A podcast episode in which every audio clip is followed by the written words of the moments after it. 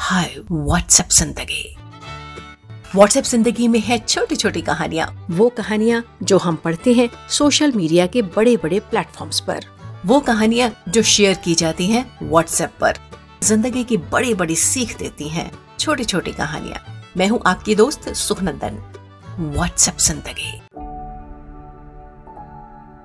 सत्तर साल की बूढ़ी पारो का कोई नहीं था, दो जवान बेटे मर गए थे, पति भी सालों पहले चल बसे थे। दौलत के नाम पर उसके पास थी बस एक सिलाई मशीन। वो गांव भर के कपड़े सिलती और बदले में कोई चावल दे जाता तो कोई गेहूं या बाजरा। सिलाई करते समय उसकी कमजोर गर्दन डमरू की तरह हिलती रहती। दरवाजे के सामने जो भी निकलता उसे राम राम कहना न भूलती। दया दिखाने वालों से उसे हमेशा चिढ़ थी। छोटे छोटे बच्चे दरवाजे पर आकर शोर मचाते, लेकिन पारो कभी भी बुरा नहीं मानते, बल्कि उल्टे खुश होते थे। गांव में लड़कियों का स्कूल बनाने के लिए गांव के प्रधान जब चंदा इकट्ठा करने निकले तो पारो के घर की हालत देखकर पिघल गए। क्यों दादी, तुम हाँ कह दो तो तुम्हें मैं बुढ़ापा पेंशन दिलवाने की कोशिश करूं। पारो घायल सी होकर बोली, भगवान ने दो हाथ दिए हैं, मेरी मशीन आधा पेट रोटी दे ही देती है, मैं किसी के आगे हाथ क्यों फैलाऊंगी? क्या तुम यही कहने आए थे?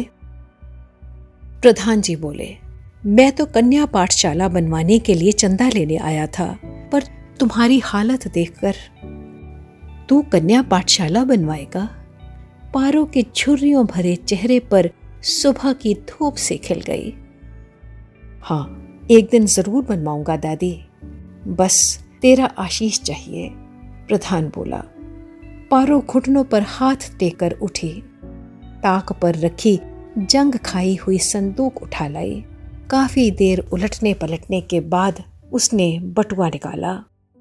उसमें से तीन सौ रुपये निकालकर प्रधान जी की हथेली पर रख दिए। बेटे, सोचा था मरने से पहले गंगा नहाने जाऊंगे, उसी के लिए जोड़कर ये पैसे रखे थे। तब ये रुपए तुम मुझे क्यों दे रही हो? गंगा नहाने नहीं जाओगी? प्रधान ने पूछा। बेटे, तुम पाठशाला बनवाओ, इससे बड़ा गंगा स्नान और क्या होगा? ये कहकर पारो फिर कपड़े सिलने में जुट गई और प्रधान जी का सर अपने आप बूढ़ी माँ के चरणों में झुक गया। साथियों, ये छोटी सी कहानी बहुत बड़ी बात कह जाती है। अक्सर हम धर्म अनुष्ठान की बातें करते हैं, तेल, दूध, फल, खीर, फूल, अक्षत, वस्त्र, आभूषण दान अर्पण कर पूजा उपासना करते हैं और गंगा नहाकर मोक्ष की कामना करते हैं। लेकिन मानवता की सेवा के लिए किए गए कार्य सभी अनुष्ठानों में श्रेष्ठ हैं, क्योंकि उसमें अनगिनत प्राणियों की मुक्ति का मार्ग प्रशस्त रहता है।